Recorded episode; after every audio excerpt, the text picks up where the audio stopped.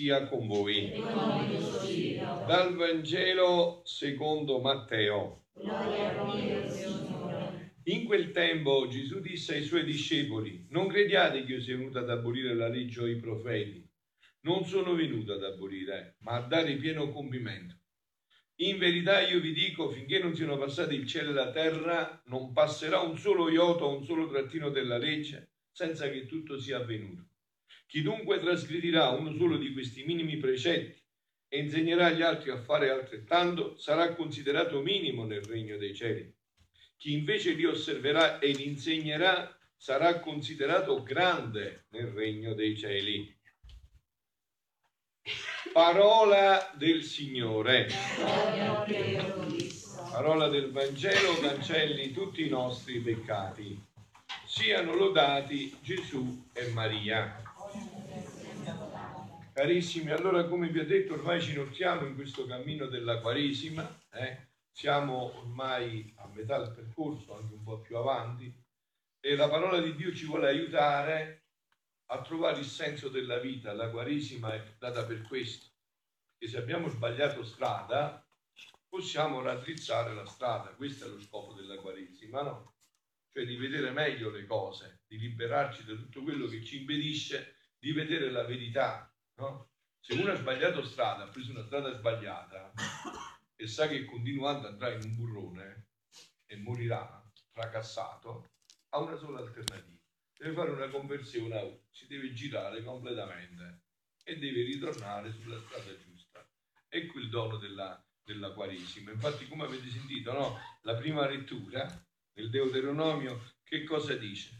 Signore, vi ho insegnato norme e leggi, mettetele in pratica che vi troverete bene,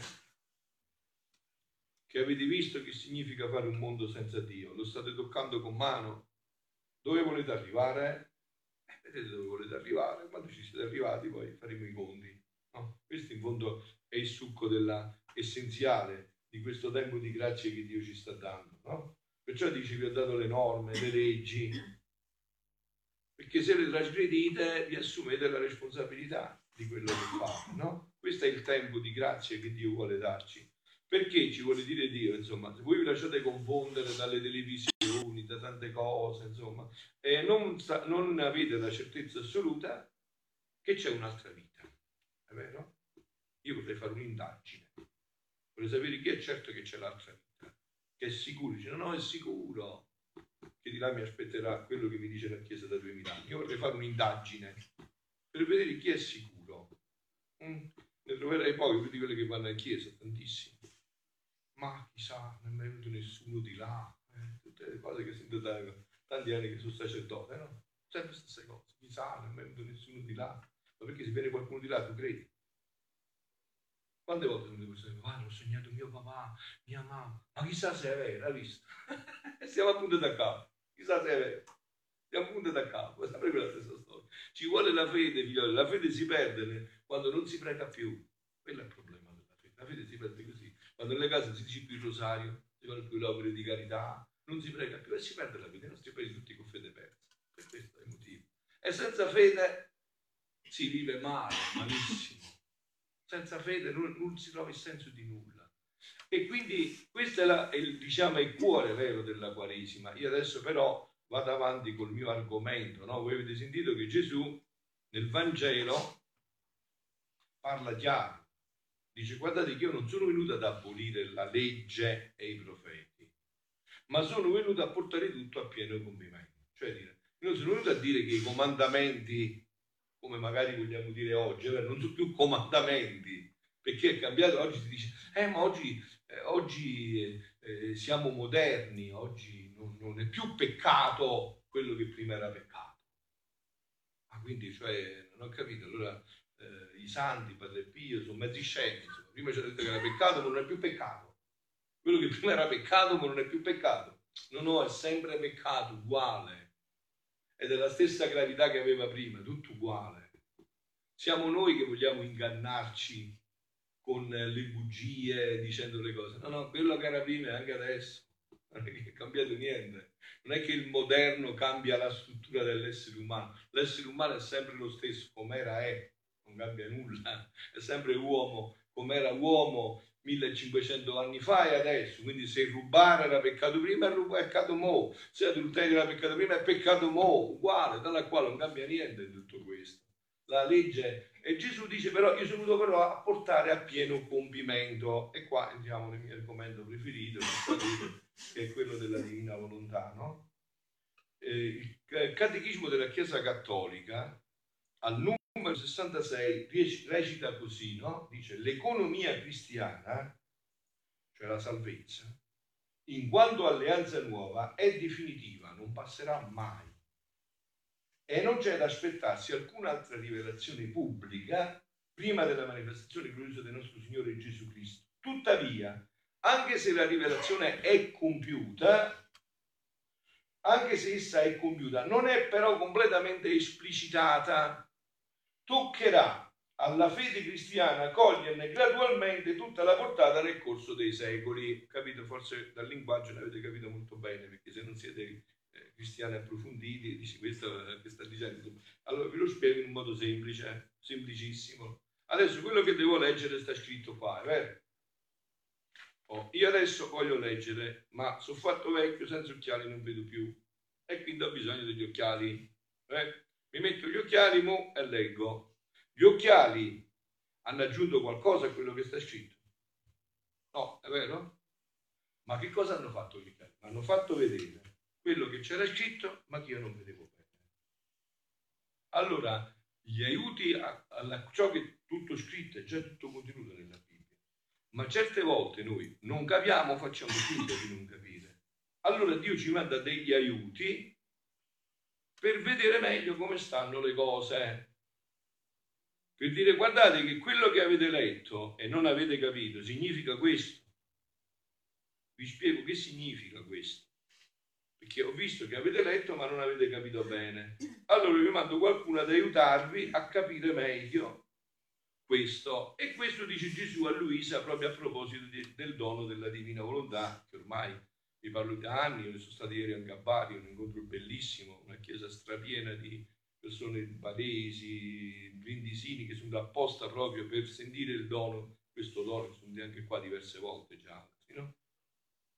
E dice Gesù, dopo ciò stavo pensando, dice Luisa, ma che serviranno questi scritti sulla divina volontà?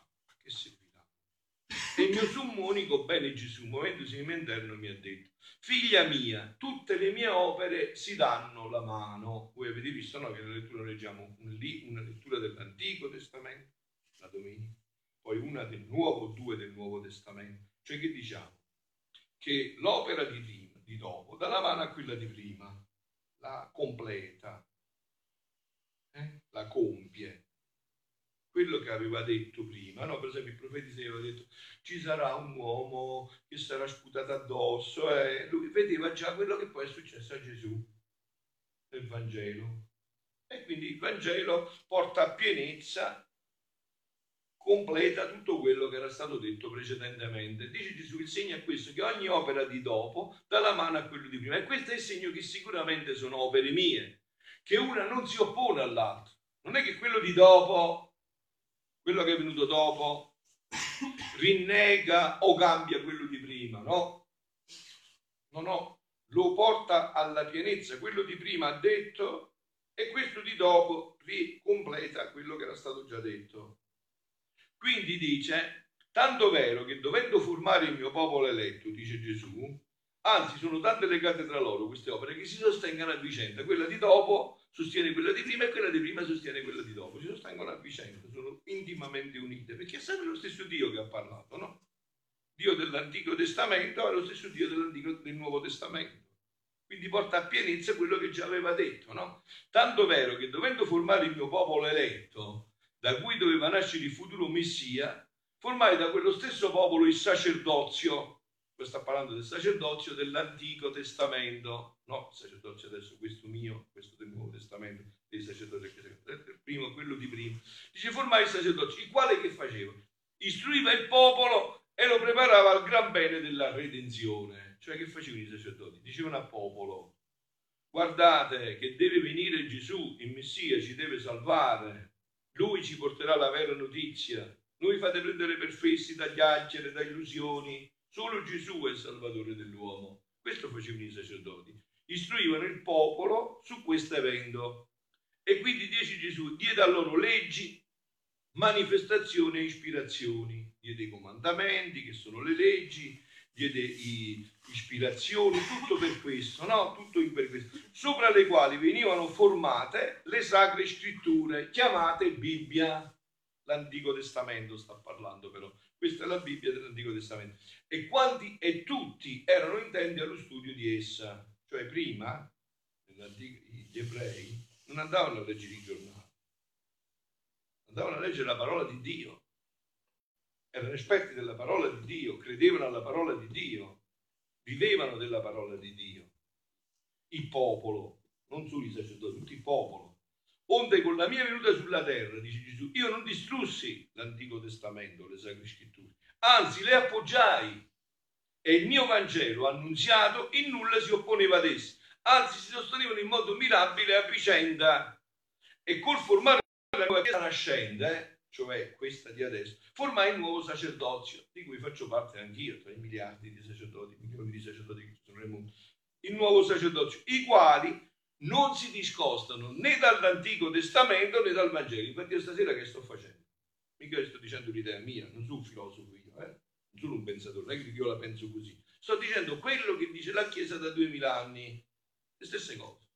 Quello che diceva San Paolo nel 40 d.C. a Tarso, quello che diceva San Francesco Assisi, quello che diceva San Pia San Giovanni Rotondo, lo dico io a Sessano. Ma loro erano più santi eh, eh, certamente. Ma le stesse cose ve lo diciamo. Non cambia niente. Inculturiamo. Adesso c'è un altro modo di usare un linguaggio. Tutto quello che vuoi tu, contala come vuoi, ma sempre la, la base fondamenta è sempre quello. Non sono cose nuove. Non è che io posso dire, ma io stasera vi dico che la penso così. Dice, padre, allora tu devi fare il filosofo. Se la pensi così, sei filosofo. Fai il filosofo e nessuno ti può dire no, io non la penso così. La chiesa che io amo e che ho conosciuto e che sono certo che dice la verità ti dico quello che dice la chiesa.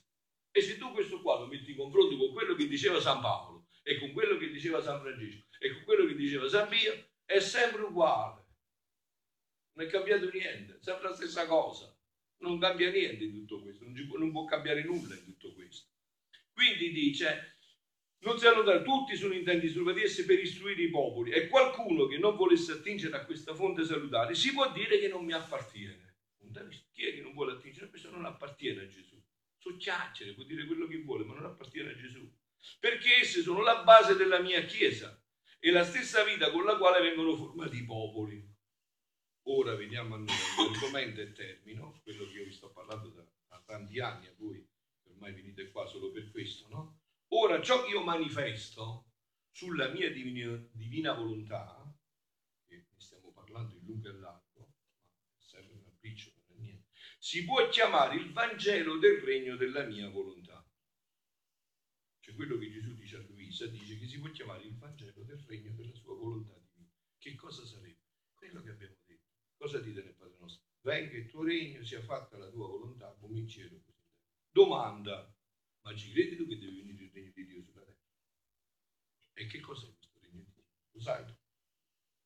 Eh, eppure però su duemila anni che preghiamo, ci venga il tuo regno, sia fatta la tua volontà come in cielo così in terra. E che significa? Credi tu che deve venire questo regno? E che cosa porterà questo regno? Che significa che questo regno deve venire sulla terra? E questo dice. Nulla si oppone né alle sacre scritture né al Vangelo che io annunziai stando sulla terra. Anzi, si può chiamare il segno dell'uno e dell'altro. Cioè dà mano all'uno e all'altro. E già da tutto contenuto, come vi ho detto nella parola di Dio. Venga il tuo regno, sia fatta la tua volontà, come in cielo così. E perciò, dice Gesù a Luisa, permetto e chiami i sacerdoti che vengano, che leggano il Vangelo tutto del cielo del regno del mio fiat divino, per dire come disse agli apostoli, predicatelo a tutto il mondo. Eh, questo sto facendo, eh? Non è che sto, ve l'ho detto già, non è che io sto facendo nessuna novità. Io sto dicendo quello che Gesù dice di dire.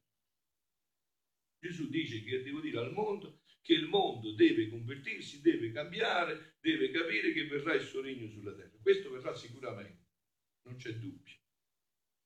Non c'è dubbio. Quindi, però, possiamo anticiparlo, possiamo ritardarlo. E quindi questo bisogna dirlo al mondo. Poi ognuno è libero, no? Di accettare o non accettare, con le conseguenze che ne vengono, no? Se per esempio io dico domani mi voglio comprare una bicicletta e non il motorino, la scelta. Ci guarda che tu abiti a Sessano, là in montagna, e dopo una volta che hai scelto la bicicletta, per salire Sessano che devi fare? Devi pedalare. Se non volevi pedalare, devi comprarti il motorino. Cioè, le scelte eh, comportano le conseguenze. Non è che una, cioè, esistono le scelte neutre.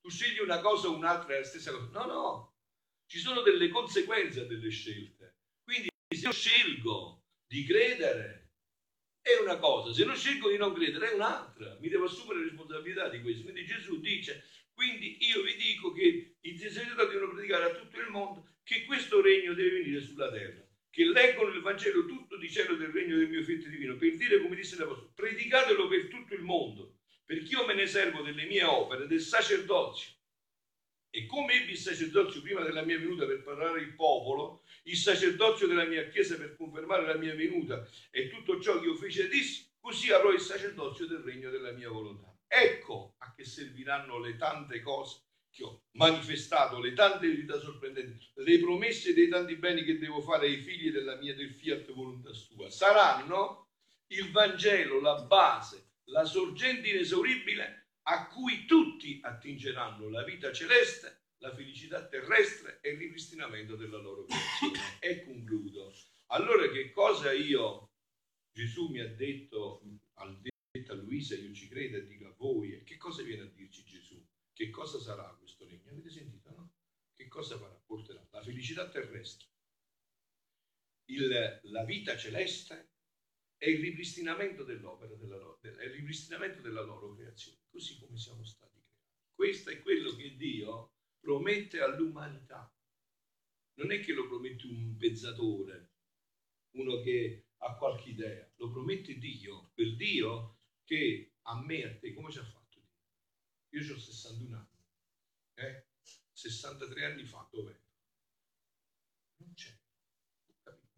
Tu porti dei due anni prima della tua nascita e non c'è. Eri nel niente. E chi ti ha tratto dal niente? Creare. No? Noi tante volte diciamo, ma quello scienziato, eh, quello, quella persona ha creato. Ma che ha creato? Citrulo. Creare significa fare dal nulla. Non è che tu crei questa cosa, questa cosa è presa in materiale e lo fai, ma il materiale, l'hai preso in materiale, lo sai fare dal nulla. Dal nulla fa solo Dio che ho creato, che ha creato? Hai preso il materiale, hai preso della roba preesistente e l'hai messa insieme.